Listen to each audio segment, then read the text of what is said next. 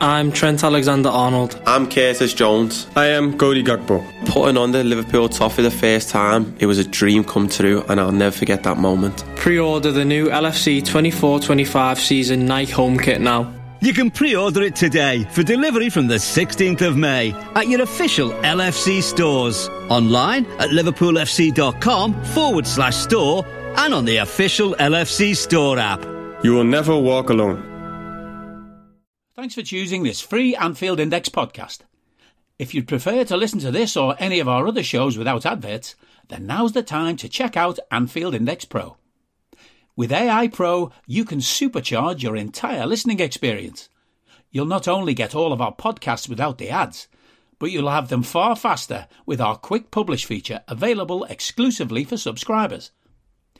AI Pro also puts you in the heart of our sound studio with an option to listen to many of our shows live and interact with the podcasters in real time as the shows are recording. Upgrading couldn't be easier. AI Pro is available on all popular podcast platforms, and we have our own apps for Apple and Android. Just head on over to AnfieldIndexPro.com and get started today. Hello and welcome to AEye Scouted on Anfield Index Pro. I'm Dave Hendrick, joined as always by Mr. Karl Matchett. How are you, sir? Regaling in the glory of one of the most magnificent performances in living memory. We're recording the, I would say morning, but it's definitely not morning, the afternoon after Liverpool 2, Union St. Gilloise nil in the Europa League at Anfield.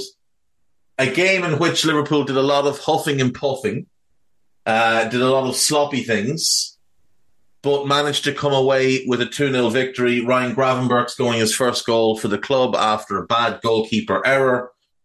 And then Diogo Jota after a pretty abysmal performance, wrapping it up in the 92nd minute. Um, Karl, over the, the 90 minutes, or 95 or whatever it was, 2 0 was fair because we did dominate the first half and should have been a couple of goals up. Um, couple of bad misses, particularly a really bad miss by Darwin. Second half was a bit more even, but it was largely because we got really complacent, I thought, and we, gave them opportunities.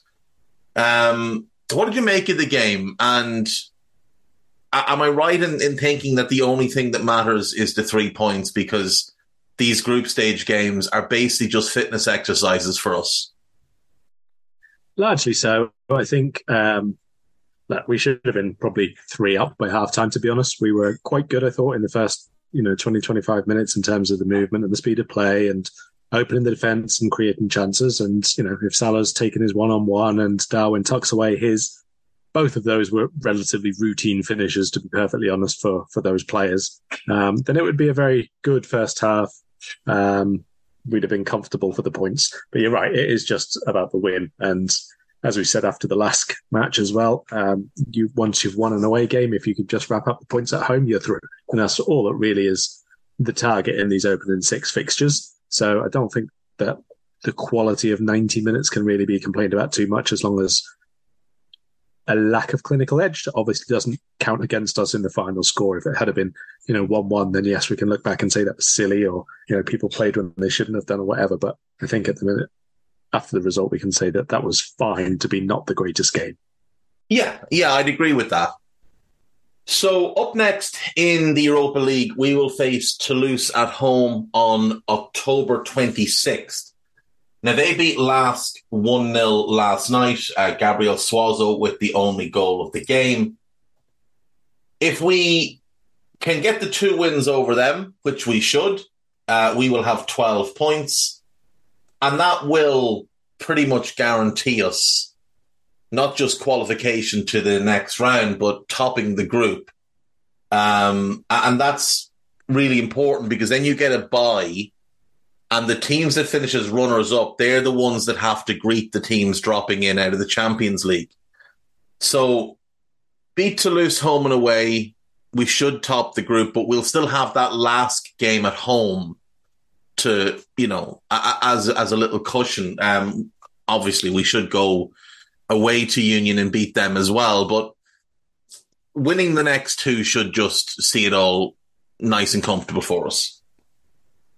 Uh, yeah, that's um, exactly right. Basically, if we can do the back to back and get 12 points on the board, you know, you can perhaps start to rotate. I mean, we have largely, as we've said, spoken about two different teams, and certainly the, the cup team last night was a bit more mixed, but I think it was pretty well done, to be honest. There was obviously a plan of giving certain players 45, and that was stuck to regardless of scoreline. Like I said, it, it should have been dead and buried at that point anyway, but I think it was a pretty good way to do it. Um, and then if you get to the last two games and you can, you know, literally put in who you want, maybe give another kid a chance, maybe one of those two goalkeepers who were on the bench may get their mm. opportunity to make a debut as well. Um, Grieve and Kelleher obviously is preferably the one who's going to get game time, but as we've seen before, and as has happened to be the case this time, he seems to pick up badly timed injuries and other absences. Yeah, I mean, it, he's just unfortunate. Um, this was an, a real opportunity for him, and uh, we don't know how long he's going to be out, so it's a wait and see.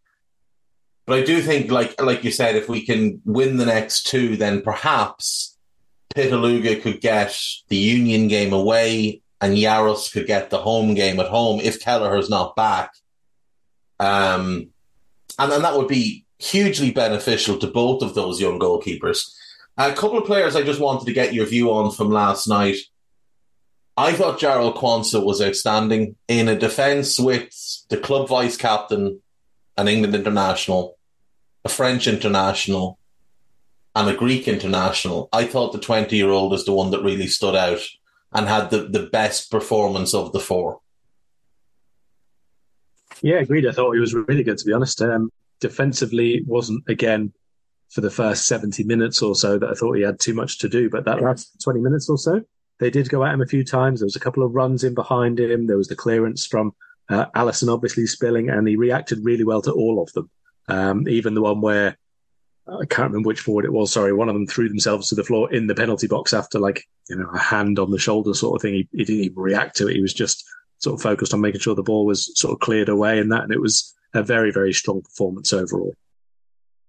Yeah, Kevin Rodriguez. Now that was the one moment I was a little bit concerned about because we have seen them given before, where you just get a referee who's just looking for a reason to give something and a hand on the back. You know, you remember the was it Lovren on Calvert Lewin? It was definitely Lovren, but I think it was Calvert Lewin uh, at Anfield some years ago. Just put a hand on his back. Stupid and Calvert Lewin fell over, and the referee was looking for a reason and gave the penalty. Thankfully, last night's referee wasn't looking to make it all about himself. Um, what I really like about Quansah as well is he's he's got that really kind of even even keel to him, where he doesn't get flustered.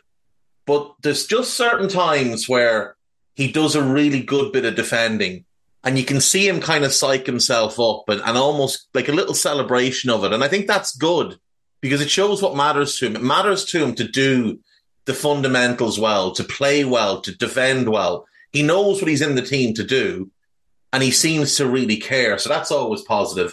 And then the second player is Ryan Gravenberch. And I thought he had a better first half than second half. Um, and we talked about it on Raw last night. His pressing is still a bit hit and miss, but he, he now knows who he's meant to press and when he's meant to press. And he's getting to the right places. So I think we're seeing gradual development from him in real time.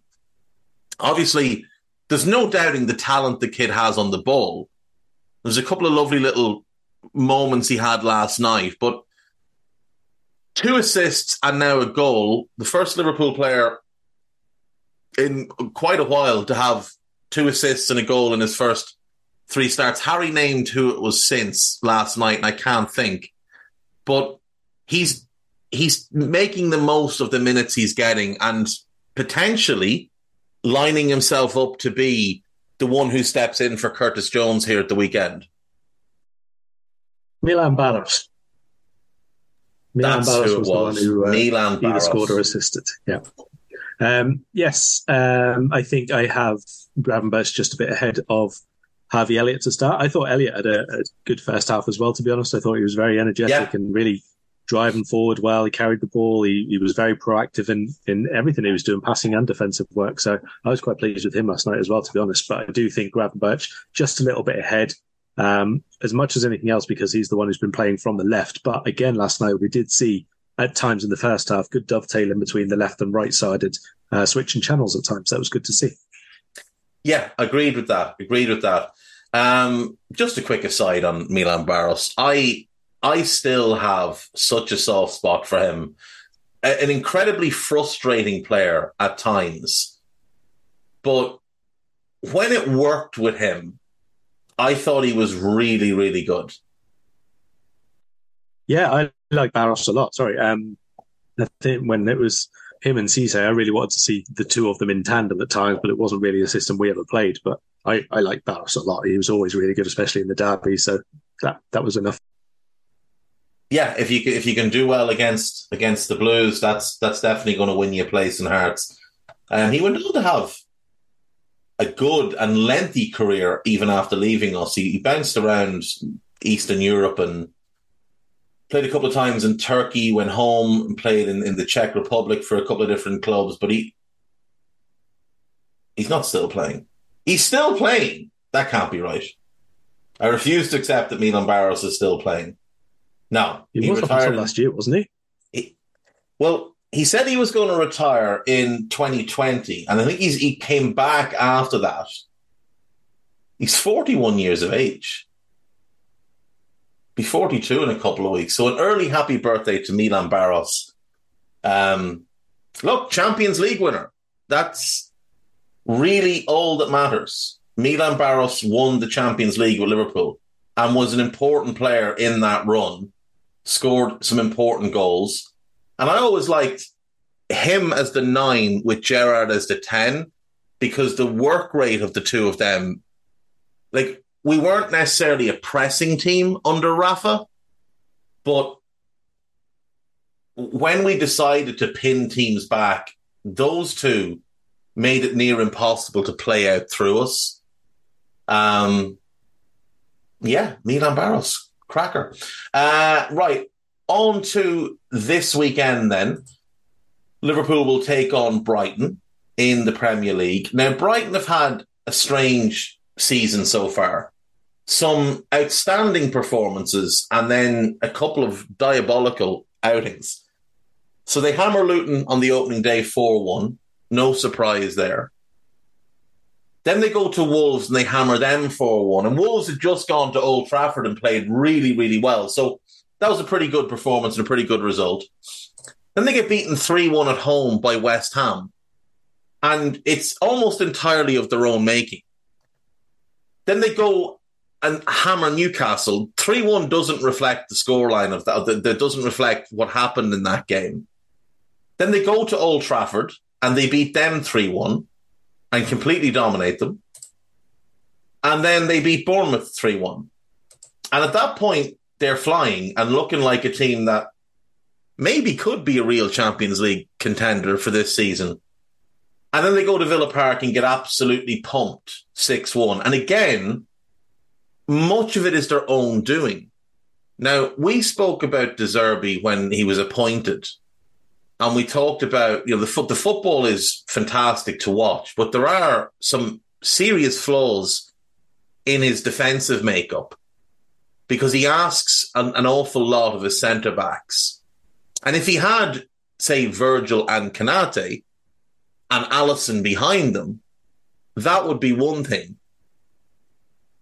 But he's trying to play a style of football that doesn't really work at against quick physical strikers when you've got Lewis Dunk and Adam Webster and then Jason Steele behind them, who frankly is not very good. Do you think is it with De Zerbi? Is it just uh, because I think it's a personnel thing? I think you put him at Liverpool with the defenders and goalkeeper we have, and I think it all works. Or do you think is it is it actually a stylistic flaw, or that's that's just not going to be a, a, a systematic flaw? I should say that's not going to be that's going to hold him back from winning the biggest honors. Are you that person who has everything? the coolest merch, and those must have fan threads? Well, over at our Anfield Index shop, we've gone that extra mile when it comes to pimping up your Liverpool collection. From our popular range of bespoke design t shirts, sweaters, hoodies, and hats, to our signature edition mugs, prints, and coasters, all provided with fast worldwide shipping. We have something for every red. We also stock official LFC merchandise and are licensed with the Premier League and UEFA to sell official iron on shirt badges and sleeve patches. As a listener to this podcast, you can get 10% off everything with coupon code AIPRO10. Just head over to AnfieldIndex.shop or find us on Etsy by searching for Anfield Index.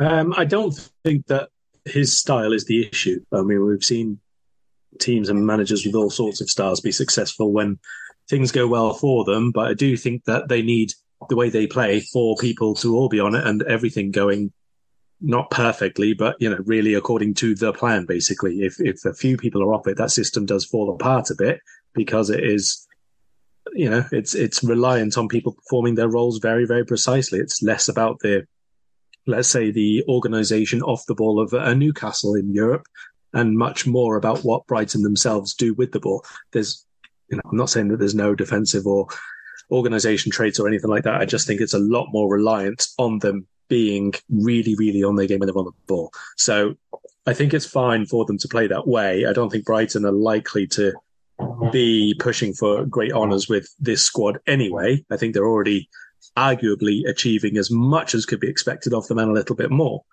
That is at least in part down to the same system. So I don't think that you can sort of have it both ways personally.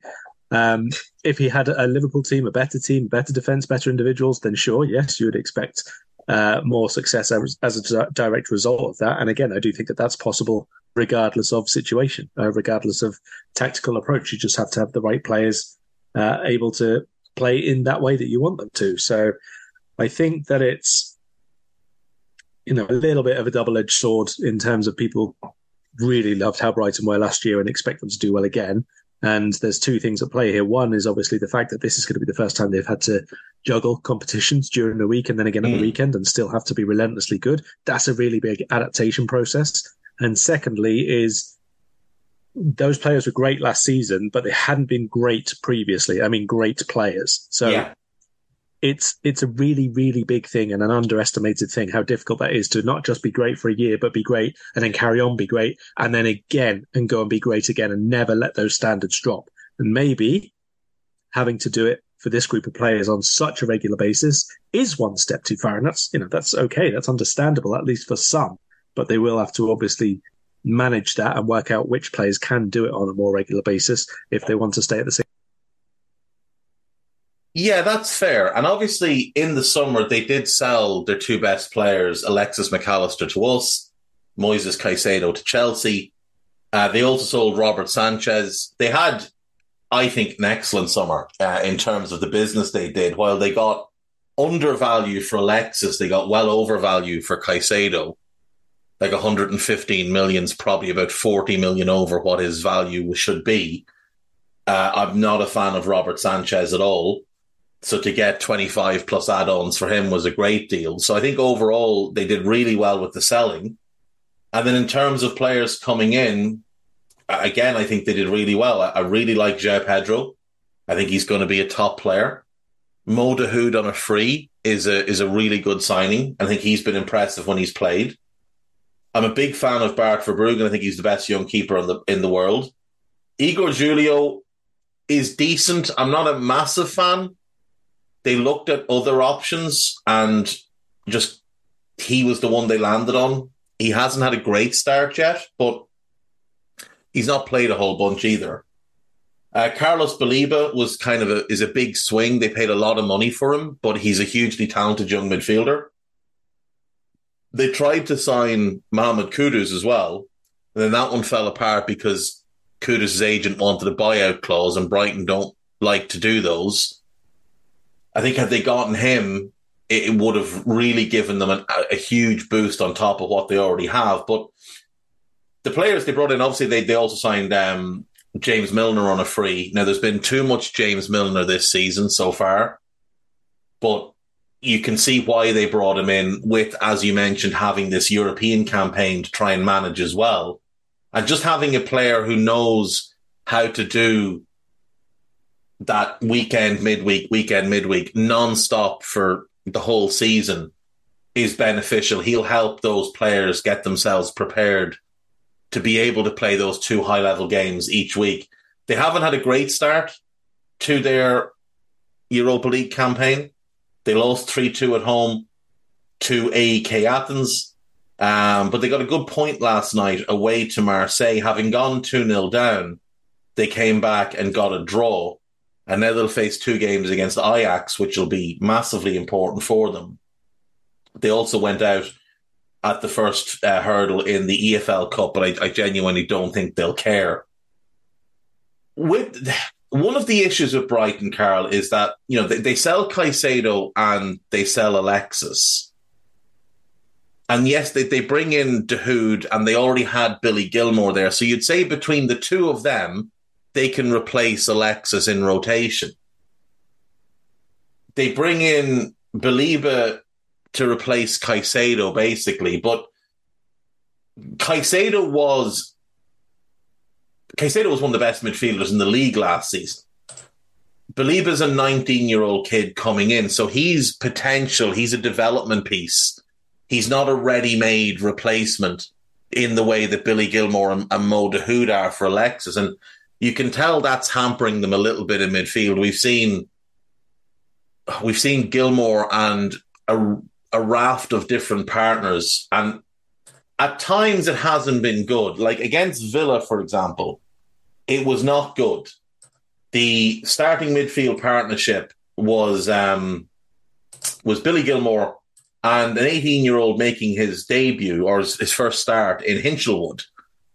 And it, it was it seemed reckless before the game. It seemed a little bit of an arrogant move from De Zerbi to just throw an 18 year old in away to a really good team like Villa. And they got exposed because of it. And I do wonder if if that's because I look at their team and I think if they could keep that team together for the next two to three years, I could see them winning an FA Cup, could see them winning a League Cup, you know, maybe Champions League is a possibility because there's so much talent there. But the problem is that when they sell one or two of these players, they're always looking to buy someone 18, 19, 20 to develop into the next sort of 100 million pound sale. And it's a great thing for them because it's a sustainable way for the club to operate. And their entire thing is just to stay in the league. Like Brighton are a small club who historically have been awful, like a train wreck for much of their history, on and off the field. So to be in the league at all is an enormous achievement. And I know a lot of Brighton fans, having lived in the area and gone to Brighton games for a number of years, and, and they're just thrilled to be in the champion in in the Premier League. Like they don't care if they never see their team win major silverware because for them, like being in the Europa League is as good an adventure as winning an FA Cup. Yeah, I mean, look, I think all teams eventually want to keep progressing and want to keep doing the next thing, whatever it is that they achieve. That's why we sometimes see, you know, promoted clubs get annoyed if they, you know, don't suddenly come tenth in the league or whatever it is. You know, there's always that thing of wanting to do more, and you can understand the players and the coaches want to progress as well. That's you know part of sport. That's part of what they're what they're in it for. So Brighton, uh, like I said, I, I, think also while we point out that they are on a, a, downturn in form, they do still sit sixth in the league. And if Brighton came sixth again this season, I would say that that was even better than last season. Yes, agreed. Because you know, you know how uh, at least two, if not four, teams performed last season. You would never expect that to be an option. So if Brighton do finish where they are at the minute, I just think that that's incredible work, to be perfectly honest. Five wins out of seven to start this season with is really, really good. Mm. Now, obviously, the recent run is doesn't look great when you just look at it. Uh, one win in five, but a draw away to Marseille on their first European tour, let's say, really good, actually. Really good. You know, Marseille, Marseille are not in great form either, but we mentioned this beforehand. So a draw away to them is really good. And losing 1 0 to Chelsea in the Cup, not the end of the world. It's those two league results which make this run more poor, to be honest. So the Brighton, Aston, uh, sorry, the, the Aston Villa defeat was horrific. It was that midfield mostly, but it was. It, it was, also Adam more the fact that they didn't been dreadful. It, it, they were, but I do think that a lot of that came from being like really exposed. Not, not for all of the goals because there was like certain centre back individual errors, Estupiñán's own goal, obviously, but Joel Veltman, I think, got caught in one position um, in possession once as well. So literally all the back four had a hand in some of the goals. But I do think that so much of that stemmed from the lack of protection in midfield and the lack of ability to retain the ball in midfield and move the ball through the thirds like they usually want to do. Now, we've spoken about this a lot, Brighton's approach in terms of they will keep hold of the ball between the centre backs and the goalkeeper and the fullbacks for as long as they want to and not go anywhere with it until they find this moment where the centre mids or on occasion one of the, the wider players coming back a little bit more find that space in between the lines to take the ball on the turn and then start playing through. They don't care how long it takes. It's very, very different to you know, let's say the, the normal type of team who try and force matters through from centre back to centre mid and then go through really quickly. They don't do that. They wait for you to come on to them, wait for the eights or the sixes, whichever, to, to be able to find that space and then play it into them and turn. And that's when they're away. Uh, it didn't happen at all against Aston Villa. Villa were really, really good at waiting for the right moment to press the right people and did it in like twos and threes a lot of the time. And that's where those turnovers came. And then there was no protection. Like you said, Hinshelwood who on the ball I thought was all right actually in that, that yeah. sort of first 20 minutes or so. I thought he played pretty well. I was quite excited to see what he had because that was the first time I saw him and he was pretty decent. But as a unit, as as as far as experience and cohesion goes, they were obviously ruthlessly exposed. And Villa, Diaby in particular, was really, really good at um, turning over those possessions. Kamara, I thought, was sensational for about the first. I'm not even sure to say hour or so of that game, he was just unstoppable. He won the ball mm. back and fed it through to the right player every single time. He was brilliant. So Brighton will learn from that, you would imagine. De Zerbi will take on board a lot of lessons from that. But hopefully, so will opposing teams, you know, from, from a Liverpool perspective right now, obviously, because you want to be able to not just play your way, but play against the opposition's way and make the most of it in the, in the areas which hurts them the most. So I do think that that is a, particularly notable way to see what Brighton attempted to do and how badly it went wrong.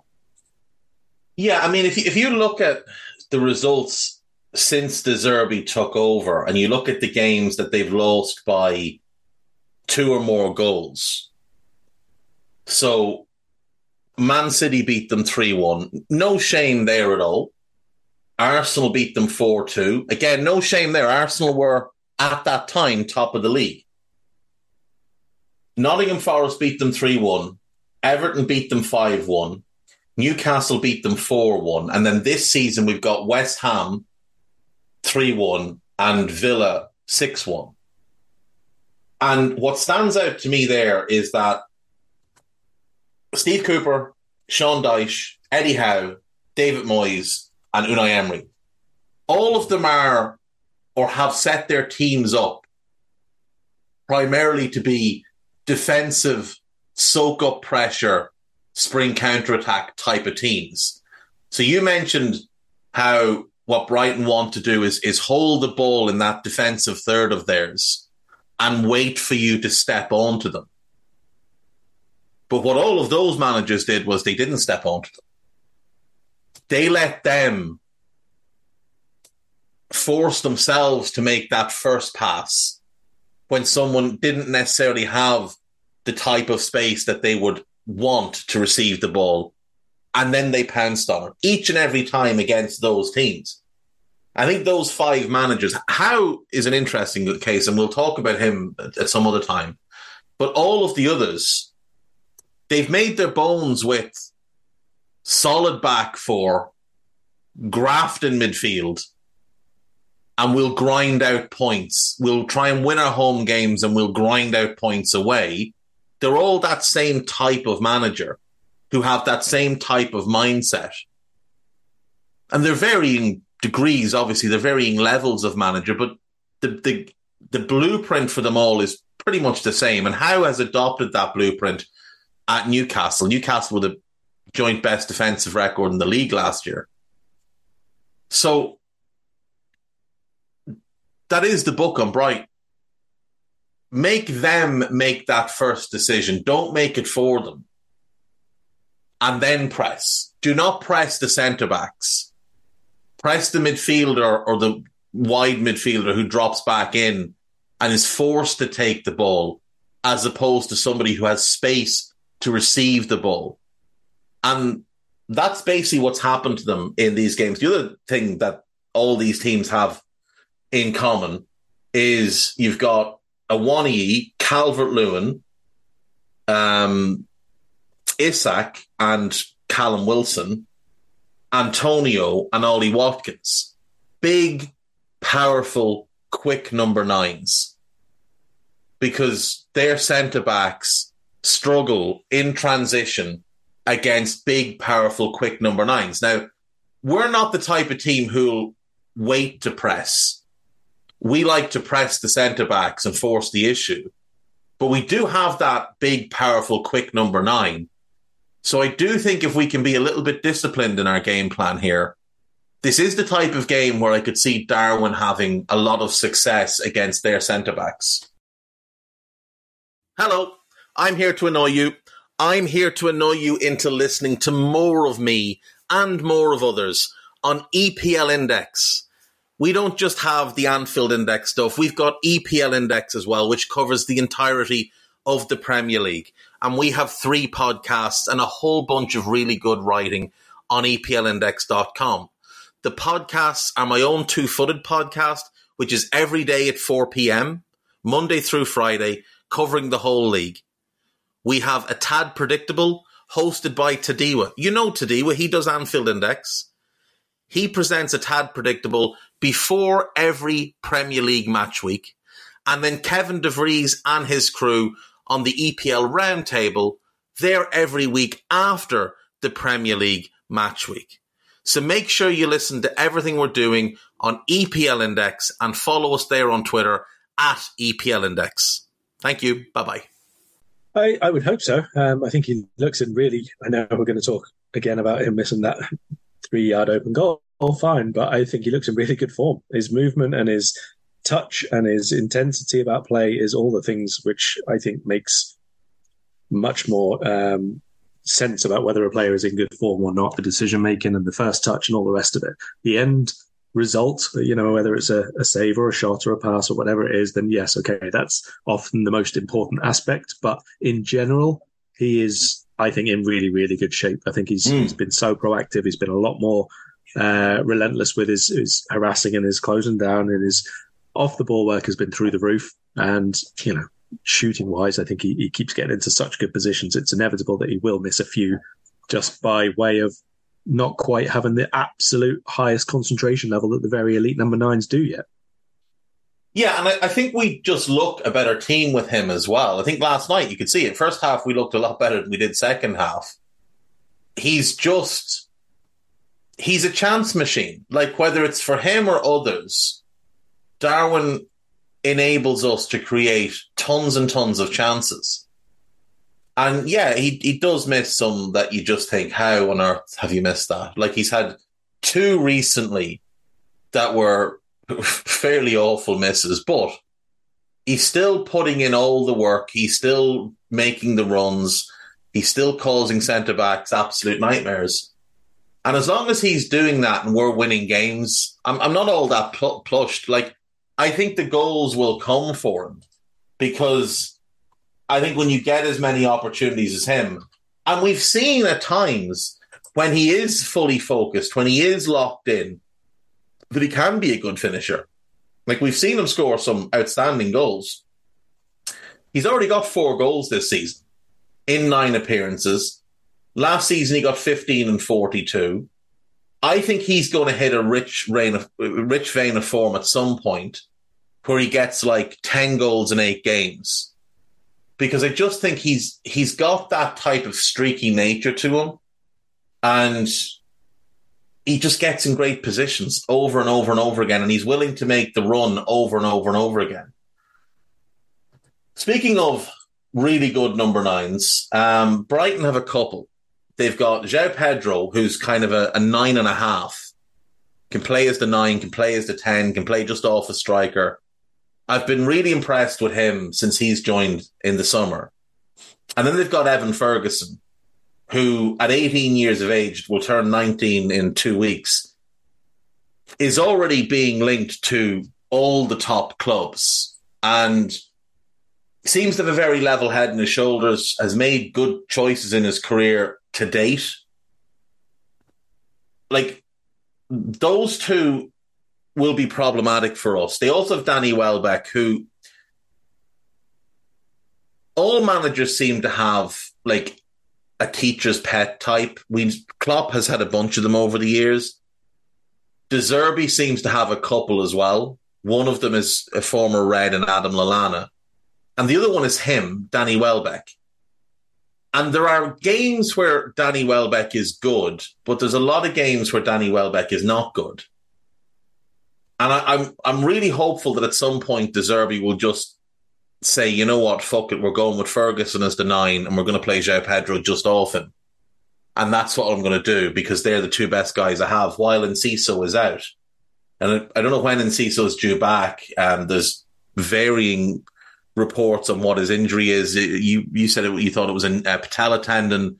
Some people have said it's a tear. Some people have said it's just a strain. It's this. It's that. Don't know yet what what it actually is. If it's a tear, he's he's done for the season. If not, he might be back in a few months. But like in, those three, they're all players I'd like us to be keeping an eye on for for differing roles, differing reasons. What do you make of the Brighton attack? It, you can include the wingers here. So you've got Ansu Fati, who's in on loan, can play anywhere in the attack. Simon Adingra, who's had a really good start to the season and just looks an electric talent. Uh, Facundo Buonanotte, who's had a bit of an up and down time, I think it's fair to say, since joining. And then obviously Kaoru Mitoma, who's a good bit older than the rest at 26, but he tore us apart last season. And also Solly March, who has found the form of his life at age 28 onwards. What do you make of this attack? Because to me, like individually, it, it's one of the stronger groups in the league. Yeah, I agree. It's in terms of numbers for sure. Um, I think the only reason it's not one of the best is because obviously some of them have not done it for long enough yet or hit the heights that maybe they will be capable of in the future. If this exact group was still together two years down the line, I doubt there would be much discussion. Most people would probably think that most of them were, at the very least, Europa League, if not Champions League quality, to be perfectly honest. I really like João Pedro. I think he's a really, really good forward, good movement, good hold up play. I think he has a good mix of um, sort of the technical traits, but also the intelligence in his game as well that you want for a forward leading the line. Personally, I've always liked Ansu Fati playing centrally. Doesn't obviously get the chance too much, but Brighton seem to be happy to give him the chance to do that at the minute. Uh, certainly when he's been coming on as a sub, it's been mainly from um, central areas or able to play off a forward. And I think it's quite natural that as more time goes on, it will be Ferguson who's the starting number nine. But I, I would say, even with the build that he has, it's probably still the right side of caution at the minute where yes. he's starting and coming on as sub because he is still only 18. So, well, you know, it's been probably eight years of people saying Danny Welbeck shouldn't start any longer. Um, he is 32 now. It feels like he should be a lot older than that, to be honest, but he is 32. I think it's fine for him to still be doing quite an important job, similar to, not in a similar way, but a similar type of job to when we spoke about Dominic Solanke before previously, for example, um, in terms of like being a facilitator for other people.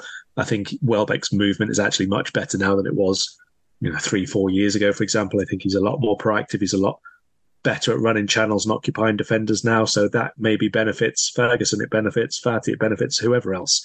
Um, Mitoma, I don't think has actually started this season as well as he was playing last season. And this is one of the things that we said we were going to be looking out for, not just from him, but from people like uh, Kvaratskhelia, for example. How how much or how close can you go to replicating a really really good season next time around when you've still got to do it again and again and again. If you're talking about these players being 60, 70, 80 million pound worth in the transfer market, that's what we want to see from them this season.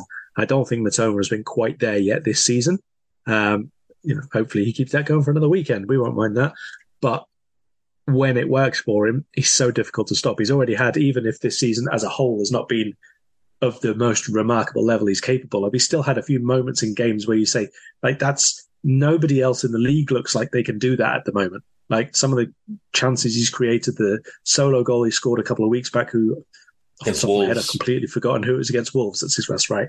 Um, like, I, I don't see anybody else in the Premier League at the minute who looks capable of doing that on a even vaguely regular basis. Um, he is so so difficult to stop in full flow, but I I just don't think that at the minute he is in full flow. And again, maybe that is something to do with the starting to play twice a week, every Yeah. week. That is a big thing to take on board. So I really like the group. I think the most talented of them still is Ansu by by some distance. I think Julian Enciso looks an amazing player, but everything about that is going to be on pause for now. Um, and Adingra, to be honest, I'm still, you know, this is my first season of watching him, so I, I'm, you know, yeah, after 200 minutes, I'm not going to be forming too many um, hard, concrete opinions. But he does look a player. Buonanotte has not really had much of a look in this season, so he's you know, again a very young player who you're just going to have to accept that there are times he's going to be well out of the picture, and other times he Mm. probably looks like he's on the verge of being a 50 million pound transfer. That's just what comes with being a teenager in an attacking team.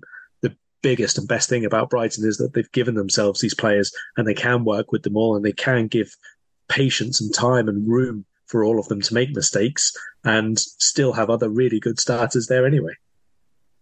Yeah, and I mean they've they've got them all in on you know long contracts. You know, it development isn't linear, so maybe Buonanotte needs a loan or two to to you know to kick on his development, where he will see more regular minutes. I mean, it's easy to forget, but Alexis Mac Allister, when he was signed, had the first year on loan. The second year at Brighton, he was basically just a squad player. It was year three. Well, it was kind of year two and a half before he really started to show what he was capable of. And then obviously last season took the big jump and, and established himself as, as what he is. Um, there's just so much talent there. And, and obviously the age profiles of all these players is really beneficial to Brighton because they can continue to work with them and develop them. It looks like Mitoma is going to sign a new a new deal as well to lock him in for a couple more years. So they don't they don't seem like they're desperately in need of, you know, well, we've we've got to sell another one in the summer. We've got to find our, our next Caicedo to sell, someone that we, you know, we can make a huge amount of money on. Evan Ferguson and Jay Pedro are contracted till 2028, Enciso and Buonanotte till 2026, Adingra till 2026, and Mitoma's 2025, but you'd expect at least a two year extension. So that'll be 2027. So it gives them a lot of breathing room and also obviously means that they can command even higher fees. They're not as strong in midfield, uh, but they do have some quality players in there. Mo Dahoud, Billy Gilmour, Pascal Gross, who, like Solly March, has just had the best season of his career and continues to improve. And he's just become a, uh, a, a German senior international at the age of, of 32, which I'm not sure anybody would have predicted because when he first came to Brighton, he started off really well. He the first couple of seasons were really good, and then he sort of dipped, and you thought, oh, well, he's late twenties now. He's you know he, he's starting to tail off a little bit. But last season he was outrageously good, and this season he's been he's been very good for them again. Um, his versatility is absolutely key for them. Like midfield, wing, ten, right back, holding midfield he'll just slot in wherever De Zerbi needs uh, and give a really good measured performance.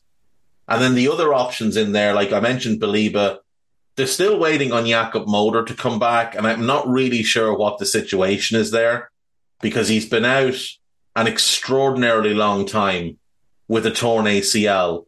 And in February, they were talking about he's maybe maybe a month or two away. But here we are in October and he still hasn't played. And he's been out now.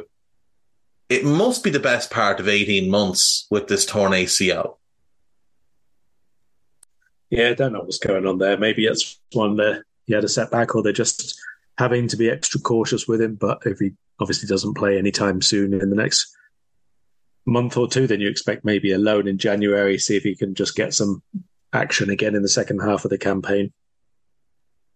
Two other exciting young midfielders they have under contract. I just want to mention they're out on loan this season. Uh, Yasin Ayari, who's on loan at Coventry, Uh, really, really good young Swedish midfielder. Um, I think probably a long term starter for them. And Kacper Kozlowski, the young Pole, who's at Vitesse Arnhem again for second season, he's very, very talented. And also Andrew Moran, who's more of a 10 but can play in midfield. Uh, he's on loan at Blackburn, has, has had some really good games for them. Defensively, though, Carlos, where they're a little bit weaker. Now, I thought Estupiñán last season was probably the one of the two best left backs in the league, along with Nathan Aké. He hasn't started this season as well either. And it's notable that both him and Mitoma have just taken a slight step back because that partnership down that side last year was just devastating. They were both unbelievably good all year long. They haven't been quite as good this year. Tariq Lamptey is sort of the backup fullback who fills in on either side. Joel Veltman has definitely taken a couple of steps back over the last 18 months. And I thought he was one they'd look to replace in the summer. Uh, the backup right back, I suppose, is nominally Milner, but he's out at the moment with a muscle injury. But I'm, I'm not really sold on this centre back group. I think Adam Webster has regressed. I'm not sure he's he's suited to this expansive style. I know Graham Potter plays a possession based game, but his football isn't very expansive. And Webster looked really good under him. He hasn't looked nearly as good under De Zerbi. Lewis Dunk is obviously a good centre back, but he is now 31. He's never been the quickest and he is slowing down a little bit. So he's had some really poor performances this year. John uh, Jan Paul van Hecke is only a young defender at 23, but he just always seems to have a big error in him. Always. And then Igor Julio, who they signed in the summer, it's too early to judge, but you know, he, he hasn't been great, but he hasn't played a whole bunch. I do think that area, when you compare it to the options in midfield and the quality up front, I do think if you take Estupiñán in, in particular out, and he is out this weekend, I do think it's quite a it's quite a weak group. Whereas that attacking group, and you know, you'd, you'd look at and say that's potentially Champions League, as you said. The midfield is solidly a top half midfield. I'm not sure that defense is good enough to go with the rest of what they have. I think it might be something they need to start addressing come January.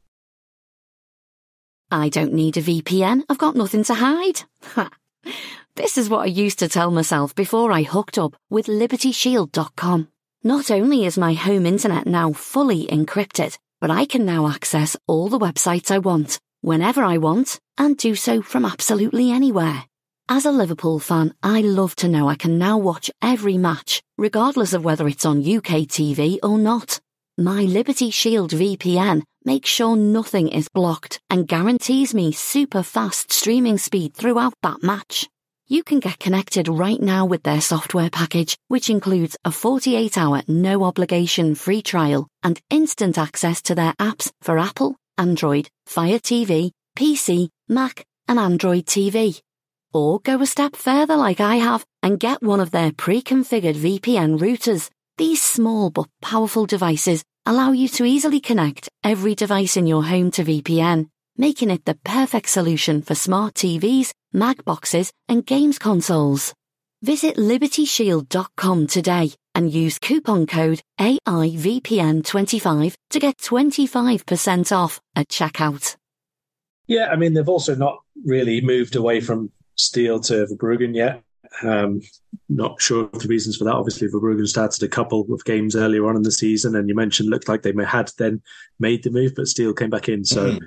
you know, when maybe that'll be one for the after the international break, something like that. Maybe it was just a, a bedding in process that they really want for him. It's a, an odd situation at the minute where they spent quite big on him and obviously haven't yet made the move to to make him the number one. So we'll see how and when that happens.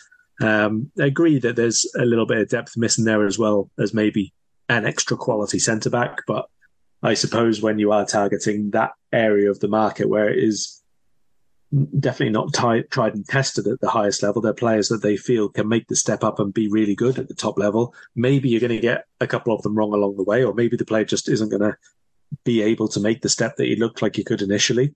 Um, so I don't think that that's particularly problematic given the fact that, as we mentioned, they still did have a really good start to the season. Yeah. But yeah, if, you, if you're trying to obviously then think that, let's say, Chelsea later on in the season go on a fantastic winning run and get their team sorted out and the rest of it, it will then be very difficult to stick inside the top six, top seven, if you haven't got your own defensive work sorted out completely as well.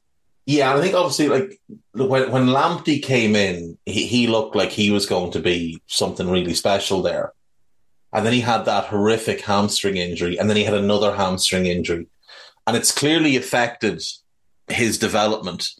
And they're they're super careful with him and how many minutes he plays and when he plays, and they don't take any risks with him at all. Um, De Zerbi, obviously, he likes to have one attacking fullback and then one who's a bit more conservative. So, be it Veltman or James Milner, which puts Lamptey sort of having to play left back a bit more as the backup to a Estupiñán. And, and he's played some games there and looked good there. He was very good there against United. But he's obviously a right back and he, he likes to go on the outside and beat people and he can cause absolute mayhem getting forward. So, his his injuries have, have kind of held him back. Webster and Dunk are both sort of kind of late twenties, early thirties. Veltman is early thirties. I just think maybe they could they could do with targeting one or two more of the the kind of high end young talents that they've found for the attacking and midfield regions. And look, they're probably harder to find, but you'd put your faith in Brighton if you were going to put it in anybody to, to find at least one uh, in in the January market if they are looking. You mentioned the goalkeeping situation. It is odd. Like Jason Steele was so bad against Villa. I didn't think we'd see him again for a while. But then he started last night. Um, by all accounts, had had a solid enough game. Maybe could have done a bit better on one of the goals, but he, he's not a Premier League caliber goalkeeper and never has been. It was very strange when De Zerbi made the decision to to drop Robert Sanchez, who was, you know, their homegrown, highly touted goalkeeper, even though, again, I'm not a fan, never have been.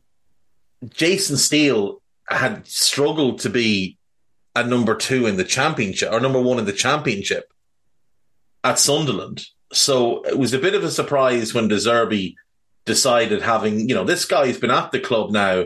Uh, he'd been there four years. He'd played nine games total and only one of them was in the league. And then all of a sudden he plays 21 games last year. And much of it is because of how patient he is again with the ball at his feet, like those centre backs. And De Zerbi made it very clear, like he's just more suited to what I'm looking for on the ball than Robert Sanchez is. But I mean, there's no doubt Robert Sanchez, for his flaws, is a better goalkeeper than him, but he's gone now. And there's no doubt that Bart Verbruggen's a better goalkeeper than him, but he's not getting the the push that he probably needs. Yeah, possibly not. Um, I mean, like I say, it could just be they were waiting to get maybe through to the international break, or maybe there was a particular cup game or whatever that they had in mind. But you'd, uh, well, I would think that if they were going to be making a change, obviously off the back of these results that they've had recently, if they do happen to lose to ourselves and maybe Manchester City either side of the international break, then maybe that's where you start to look at making a change. Uh, you then have back to back home games very quickly with Ajax and Fulham, and then away to Everton. So maybe that is a little run where it's not, you know, the the most high profile of matches to step into that sort of thing. Yeah, that's very very possible. Um, they've also got young Kjell Scherpen who's out on loan this season uh, at Sturm Graz, and I think long term they're they're looking at having the two Dutch lads as their as their goalkeeping tandem. Um, there's a lot of promise and a lot of reasons for Brighton fans to be very very excited about their future. I mean, they've got immense amounts of talent. They've got one of the, the best operating systems in the country. Like their their front office is outstanding. They've got a great owner. They've got a cheat code in Starlizard and they they just they continue to outperform expectations. To be fair, they've also got like one of the best managers around, one of the best young managers around. So uh, this weekend they will face us. Now they will have no Enciso, no Pervis Estupiñán, which is a big blow for them. James Milner has a muscle injury. Adam Lallana, unsurprisingly, is injured. and Jakub Moder still out. But it's not too bad. It's not too bad of a of a group to be missing because they do have players that can step in. We, on the other hand, no Curtis Jones, he's suspended. No Diogo Jota, he's suspended. No Cody, um, he's according to Klopp today, he's out of the knee brace and walking normally. So, from all the very, very bad possibilities injury wise, I think he got nearly the best. So that sounds sounds promising for after the international break. Um, we've had no word on Bajcetic since last week, but I'm assuming he's still a couple of a couple of weeks away. Caoimhín Kelleher got 12 stitches in a knee joint, which is why he's out. Um, expected back at the end of the month. Thiago's had a setback, so that's not great. Um, so he's not expected back now until November, which isn't ideal. Leaves us a little bit light in midfield with no Curtis, no Thiago, and no Bajcetic, just numbers wise, but we're still fairly strong. So, what are we expecting from Liverpool this weekend, Karl? Obviously, Ali will start. Robbo will be yeah. left back. Virgil's left centre back. The other two positions, though, I think are a little bit up in the air because Ibou is currently the midweek centre back and Joel is playing in the league. And Joel was really good against Spurs until the own goals. I, I would be very happy to see Joel continue. Right back, I think it has to be Gomez because I didn't think Trent looked particularly good last night. He, he played a couple of great balls, but he just still doesn't look like he's got his legs back. And against Mitoma, I, definitely want Gomez and not Trent because Mitoma eats Trent alive. Gomez has the pace, the defensive awareness, the the nous, the strength. I think Gomez is much better suited to to, to man marking um, Kaoru Mitoma. So I'd like to see Mato- uh, Gomez, Matip, Virgil, and Robbo personally.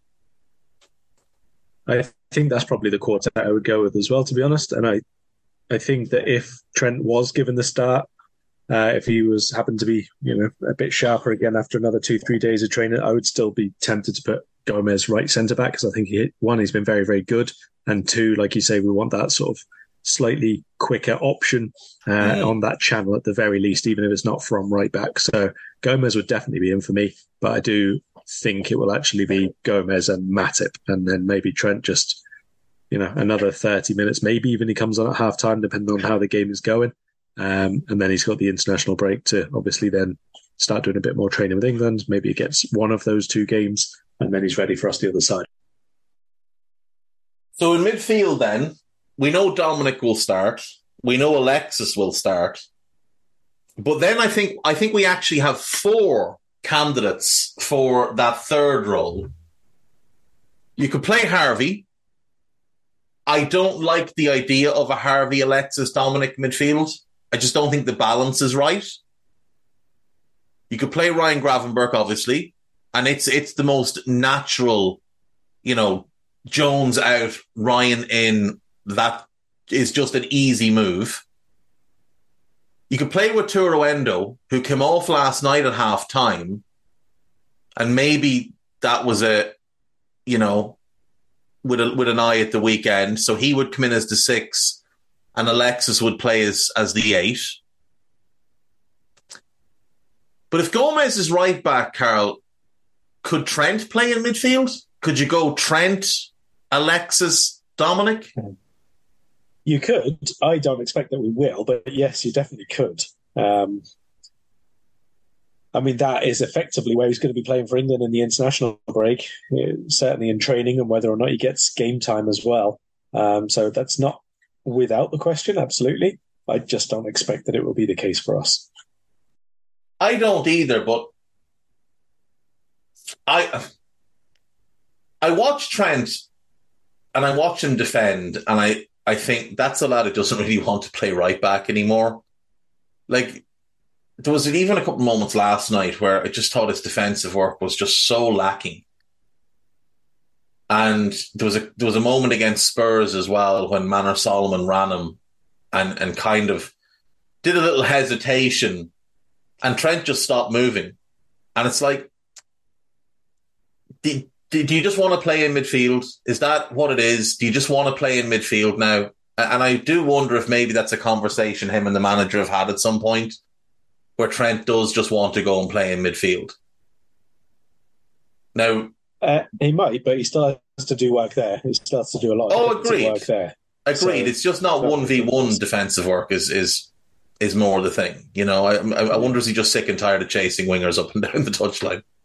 I mean, in in all honesty, coming down to everything else, I would say that he is not in the right shape to go into midfield, judging by the running and acceleration and the uh, change of direction in particular from last night. Uh, there was one running forward moment where he looked really good. It was very early on in the match. Uh, he sort of turned on the afterburners a bit, got past one challenge, past a second, and they, I can't remember if he went for the shot or he tried to play the through ball there or he won the free kick. Maybe that was that one. But after that, there wasn't really too much in the way of dramatic acceleration. And I just think that considering the other two who we mentioned before, Elliott and Gravenberch, and the fact that they have been playing well when coming on or getting the, the cup starts, I think that it's you know quite important that we reward that with the acknowledgement of saying, okay, you're next in line, rather than moving a defender just back from injury into the midfield mm. line and still leaving them sub. Yeah, that's fair. That is a fair view. So, who would you play? Would you go Endo as the six, move Alexis back to the eight? Would you bring in Gravenberch or would you bring in Harvey? Gravenberch as the eight. Leave Alexis where he is. I don't like Alexis as the six.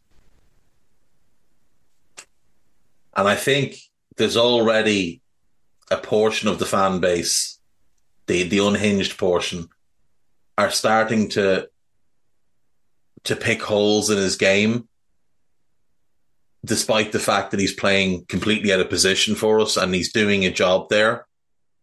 I, I think I would go with Gravenberch as well, eh, if to be to be clear, because I think it's just the most you know it's just the easiest transition, but and I, and I just I just don't think Endo's quite up to the level that we need.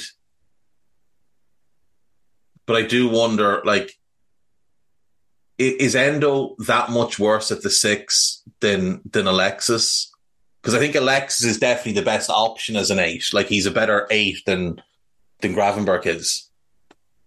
I do just wonder is is the balance better with Endo as the six and Alexis as the eight?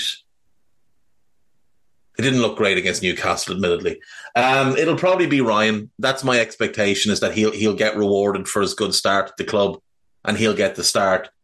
So in attack, then um, we're down to well, I mean Harvey could play in attack, Ben Doak's there, but we're down to four really. Hmm. So who's the odd man out? Because I, I, think it has to be Jota. But yes. would it surprise you if Jota played left wing and Diaz didn't play?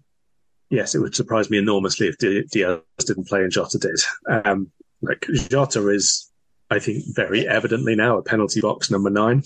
I think last night, even the goal, the whole move of the goal showed everything that Jota is and isn't anymore.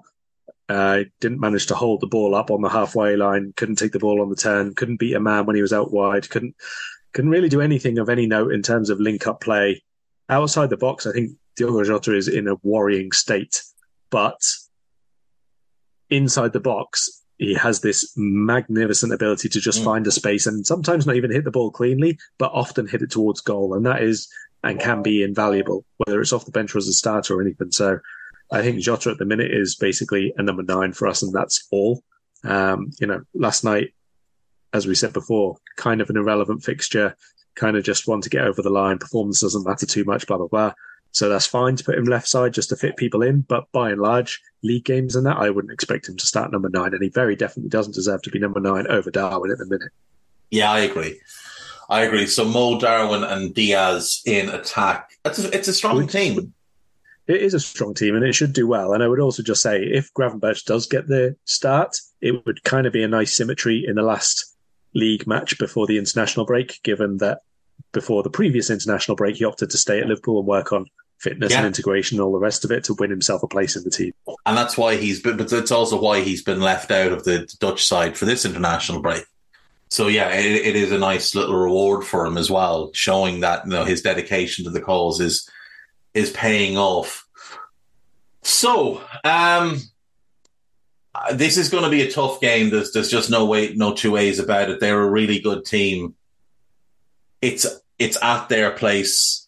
Now it's not the most intimidating of grounds to go to, admittedly, but you know it is still it's still an away game. It's still a long old journey down to Brighton. Uh, what is your score prediction for this one? I'm actually going quite bold. I'm going to go for a 3 1, our favourite scoreline. You know, before the Spurs game, I said I would have taken a point at Spurs and a point here, and I would have been happy with that. I think that would have been a good outcome for us. And I was looking at, you know, the sort of the, the five fixtures of of Tottenham, Brighton, Everton, Forest, and Luton, and thinking if we can take eleven points there, I'm going to be really happy. But obviously, we were robbed at Spurs. No other way around it. We were just robbed. And we should have gotten a point. We could well have gotten three, but we were robbed. So 11 points is now off the table. So I have to say, do I want 10 or do I want 12? And because I'm greedy, I want 12. So I'm going to say 2 1 to Liverpool. But but being honest, I, I, if we got a draw here, I, I wouldn't be I wouldn't be overly upset. I think it would still be a good result because, like you said earlier, like even with the hammering against Villa and the, the defeat to West Ham, they're still sixth. Like they're hmm. still sixth, and that's only on goal difference. They're only a point behind us. They're only three points off top. They have been one of the best teams in the league this season. They have dismantled a couple of teams, including United and Newcastle. Now, I think everybody's t- dismantling United at the moment, but you know they made Bournemouth at home look a lot easier than we did. Um, the only reason I'm going for a win is because of the absolutely at the moment form and approach of the players. Yeah, and Brighton do look a little bit lacking in terms of the confidence of their own play. There is that midfield disconnect that we spoke about. Um, at the moment, our pressing and forward movement in transition play looks really good, and that is what I'm banking on having quite a big impact on Sunday. Yeah, I think our, our, our speed in attack will be hugely problematic for their defence um, because Dunk and Webster in particular just don't deal well with speed. Van Hecke's not great against speed either. And I, I just don't know if he'll start Igor Julio, who's probably the best they have to deal with any kind of pace like Darwin and help out with, with, with Mo cutting in off that left side. I really think Diaz can have a lot of joy here against Veltman. Veltman's quite slow. And if we can just get Diaz moving in behind him, I think we're going to have a lot of joy. So, yeah, I'll go 2 1. You've got 3 1, and we will leave it there. Do you have anything you want to plug before we go? Nothing specific. Oh, there you go. There you go. This is this is the big journalist here. Nothing for you to read. So there you go. Um, we are going to try and put together a few pods over the international break. I think we have one in the Discord that we need to do mm-hmm. from a while back. Um, so if anyone has any ideas, or if you've got a club that you'd like us to save, as we've done in the past, as a club that you'd like us to fix, uh, do send them in. Uh, Manchester United is not one that I'm willing to do because um, it's it's just far too funny seeing them the way they are now. But if there's any other clubs around Europe that you'd like us to fix, um, we'll have a go at that. If there's any other ideas, Harry Welchie's always a good fella for something like this. Isaac Gilding uh, is is absolutely the guy, though. If he can come up with something, and I'm putting the pressure on, if Isaac can come up with something, we'll, we'll dig into that because you know he he puts that much time and effort into them that they're absolutely worth getting into. So we'll be back next week, and uh, until then, take care of yourselves. Bye bye. We hope you enjoyed listening to this Anfield Index show. Please be sure to subscribe to our channel so future podcasts find their way to your device automatically. There's nothing quite like fan engagement, and we'd love to know what you think of anything discussed on this show. The best way to get in touch is over on our free Discord community, where both podcasters and listeners debate the hottest LFC topics 24 7. Sign up free now at AnfieldIndex.com forward slash Discord. You won't regret it. You can also follow us on Twitter at Anfield Index and find us on Facebook by searching for Anfield Index. Oh, and before you go, we'd love it if you could leave us a five star review on your favourite podcast app. It only takes a couple of seconds, and it means the world to the people who create these free shows. Sports Social Podcast Network.